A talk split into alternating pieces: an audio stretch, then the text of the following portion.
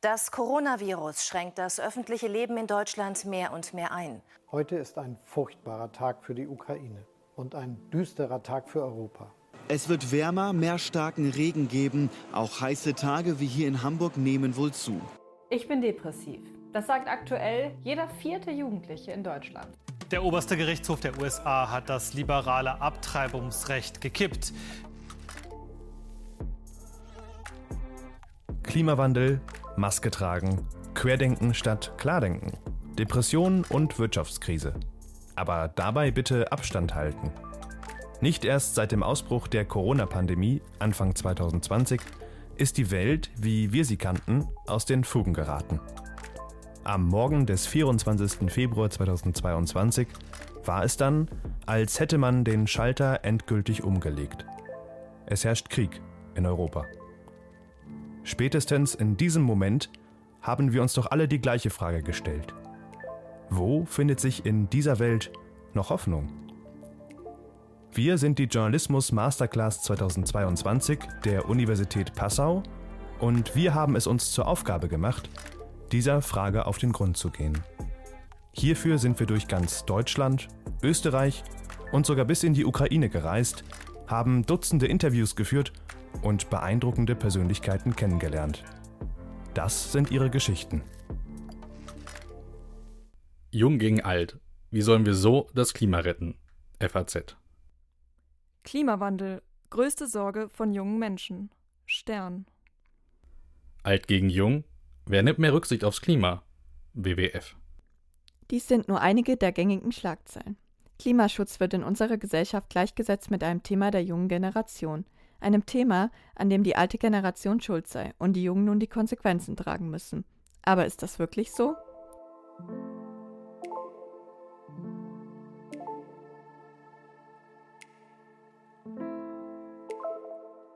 Hallo, ich bin Marie und für meinen Hoffnungsfunken bin ich unter anderem nach Regensburg gefahren, zu Sophia von Fridays for Future. Sie ist 25 Jahre alt, studiert derzeit Medizin und engagiert sich schon seit der ersten Demo in Regensburg.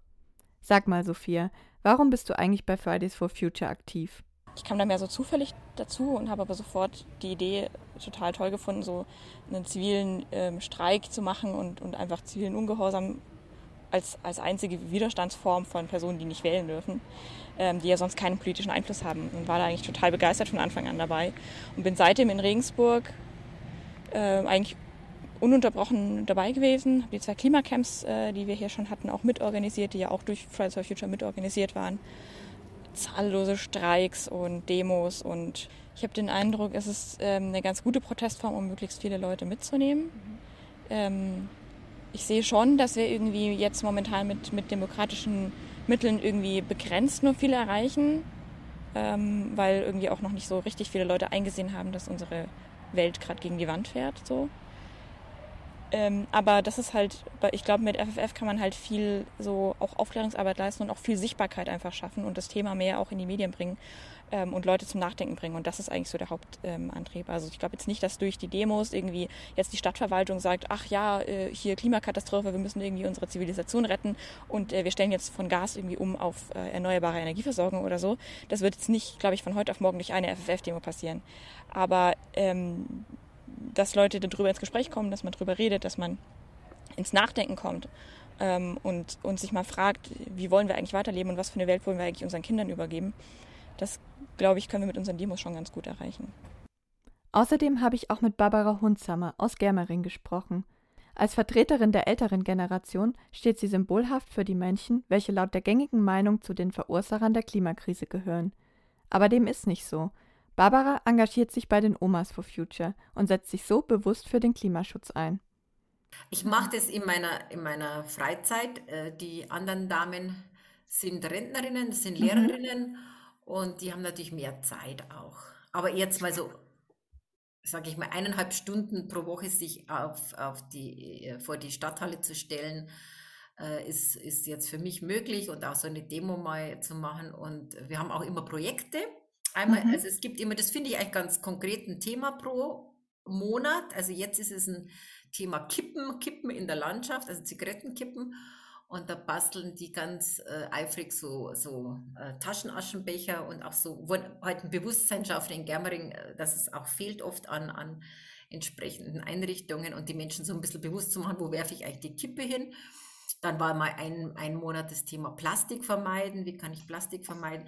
Das ist immer konkret, weil dann kann man den Leuten gleich sagen, hey, ja. wir haben Ideen. Ne? Man steht nicht nur da und sagt Klimawache, Klimawache, das finde ich eigentlich ganz, ganz äh, gut, dass, ähm, dass da so kleine Aktionen gibt. Und sind Sie als Omas for Future Germering dann auch in Kontakt mit anderen Gruppen? Also das ist vernetzt, das ist schon mhm. vernetzt. Also ähm, das ist natürlich im Zeitalter moderner Medien super, weil man eigentlich in so Verteilern drin ist. Also das heißt, die ganzen for Future ähm, Gruppierungen, da gibt es auch eine Website, die arbeiten jetzt zusammen, damit es nicht so auseinanderfällt. Also alles, was, es gibt ja Scientists for Future und Frank ja. Mich, Peres, die haben eine gemeinsame Plattform, das heißt, wenn was passiert auf der For Future Ebene, kriegen das die anderen mit. Dass Vernetzung groß geschrieben wird, kann auch Sophia bestätigen. Sie als Fridays for Future Regensburg stehen dabei schon länger in enger Zusammenarbeit mit der örtlichen Omas for Future Regionalgruppe. Seit wann ist das denn schon so? Ah, das ist eigentlich schon viel älter. Die haben auch schon bei Demos, sind die schon oft mitgelaufen. Ähm, es gab ähm, früher eine wöchentliche, jetzt glaube ich zweiwöchentliche Klimamahnwache, die ist ungefähr fast ein Jahr gelaufen. Auch während der Hochphase von Corona hat das so die Bewegung auch, äh, glaube ich, noch so ein bisschen zusammengehalten, weil dann, wir wollten keine großen Demos machen, weil wir es nicht verantworten konnten. Gleichzeitig wollten wir trotzdem im Stadtbild präsent sein und dann haben wir gesagt, wir machen so kleine Mahnwachen, wo halt bis zu 20 oder 30 Leute im Freien mit Maske zusammenkommen. Ähm, um einfach auch halt keine unnötigen Risiken einzugehen, weil wir ja schon so auch das Motto haben, fight every crisis und da ist halt Corona ist eine Sache und, und die Klimakatastrophe ist eine andere Sache und man kann jetzt nicht das eine gegen das andere ausspielen, sondern man muss beides bekämpfen. Und da bei den Klimamahnwachen waren die Omas eigentlich immer auch am Start und waren aktiv und haben ihre, ihre Banner dabei gehabt oder hatten auch eigene Aktionen, ähm, die hatten mal eine, eine Fahrradtour und, und also genau, da haben wir uns eigentlich schon sind wir uns schon regelmäßig begegnet. Und dann beim Klimacamp war es eigentlich auch klar, dass sie mit am Start sind. Also sie haben relativ schnell zugesagt, dass sie mitmachen wollen. Und es gibt da ja schon so, ähm, es muss, ist ja eine politische Versammlung, unser Klimacamp gewesen. Äh, es war ein zähes Ringen mit der Stadt, bis sie uns äh, das auch zugestanden haben, dass wir sowas machen können. Weil es dann immer irgendwie hier hieß, das, das geht nicht oder sie wollen es nicht. Und dann wird irgendwie Brandschutz vorgeschoben, werden, wir werden irgendwie in die hinterste Ecke der Stadt gedrängt. Aber am Ende haben wir es ohne Klage durchbekommen. Da bin ich ganz, ganz happy drüber.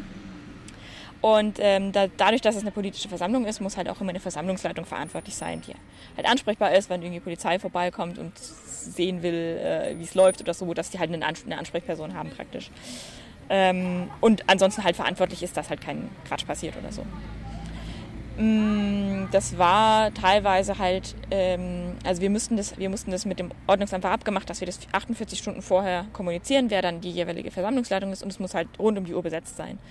Ähm, und da haben uns die Omas halt auch sehr unter die Arme gegriffen, äh, dass wir das auch stemmen können, vor allem halt auch vormittags, äh, wenn teilweise das Camp ähm, nicht so wahnsinnig gut gefüllt ist, weil viele Leute irgendwie in der Uni, in, in der Schule oder so sind oder arbeiten sind. Ähm, und da haben dann oft vormittags die Omas das auch übernommen. Oder haben mal mit uns gekocht oder haben mal irgendwie Workshops mit veranstaltet oder mit besucht. Und ja, genau. Wie Sophia geschildert hat, unterstützen die Omas somit sehr gern und mit voller Tatkraft Aktionen von Fridays for Future. Die Art der Aktion können sich dabei aber gern mal unterscheiden. Also ich glaube, die Omis haben viel so ähm, oder beschäftigen sich viel mit so Müllvermeidung und Zero Waste und sowas. Und das ist bestimmt mega, mega wichtig.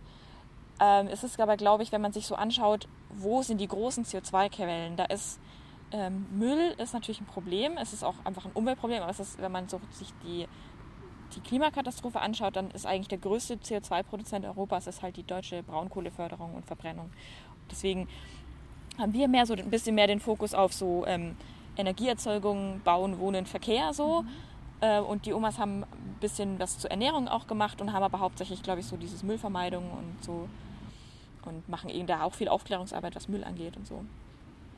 Genau, und das ist bestimmt auch total cool, vor allem auch wenn Leute so aus ihrem Alltag heraus äh, so noch nicht viel mit der Bewegung in Kontakt kamen und aber so halt begreifen, dass es super wichtig ist, was zu tun und die wollen dann, man hat dann so den Drang, jetzt will ich aber auch selbst halt aktiv werden. Und man ist vielleicht nicht gleich bereit, für zwei Wochen nach Lützerath zu fahren und sein Leben so zu Hause komplett ruhen zu lassen, weil man vielleicht an dem Punkt einfach nicht ist oder noch nicht ist. Ähm, oder man schafft es irgendwie nicht oder möchte nicht vegan werden oder sowas, aber hat halt vielleicht Motivation, so Müll einzusparen. Deswegen ist das vielleicht ein ganz toller Einstieg in die ganze Thematik ähm, und eigentlich auch halt mega wichtig. So.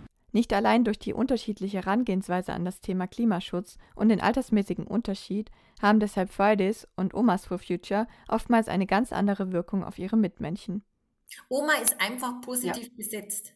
Das ist eigentlich gut, weil die ganze Wissenschaft, die ganzen Bücher, wenn man die studiert, äh, einfach wirklich betonen, äh, dass man die Menschen emotional erreichen muss. Wissen, mhm. also über Wissen, das hat die Umweltbewegung lang total falsch gemacht. Aufklären, hundertste Flugblatt, äh, hundertster Vortrag, äh, dass die Vögel äh, sterben, oder, will keiner hören, aber nicht, weil es keiner hören will, sondern weil das da reingeht und wieder rausgeht und eher emotional eine Abwehrhaltung schafft, aber wenn man die Herzen erreicht oder auch ähm, so eine tiefe Betroffenheit auslöst, ähm, sind die Menschen eher bereit, dass sie, dass sie sich verändern.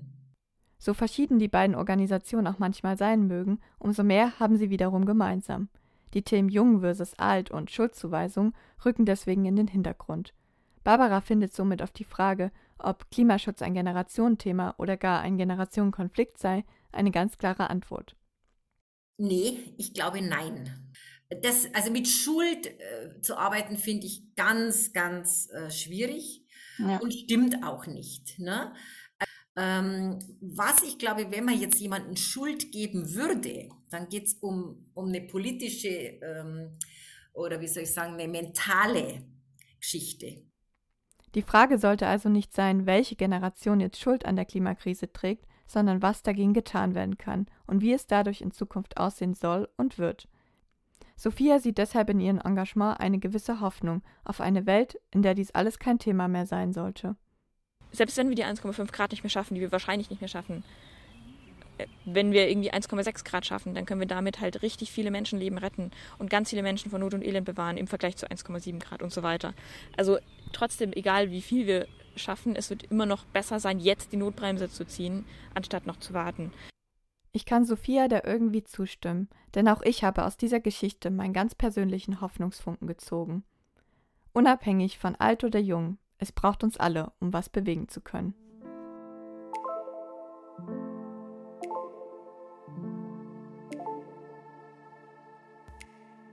Vielen Dank, dass ihr in dieser bewegten Zeit kurz innegehalten und uns zugehört habt. Hoffnungsfunken ist nur ein Teil unseres Projekts Hoffentlich. Solltet ihr also nicht ohnehin über unsere Website auf diesen Podcast gestoßen sein, folgt dem Link in der Folgenbeschreibung. Hier findet ihr außerdem auch alle Quellen der zu Beginn dieses Podcasts eingespielten Beiträge, bei welchen es sich um Zitate aus Sendungen außerhalb des Projekts der JMC handelt. Wir bedanken uns im Namen aller Teilnehmenden bei unseren Protagonistinnen, Expertinnen und Unterstützerinnen. Ohne euch wäre dieses Projekt nicht möglich gewesen. In diesem Sinne, macht's gut und verliert nie die Hoffnung.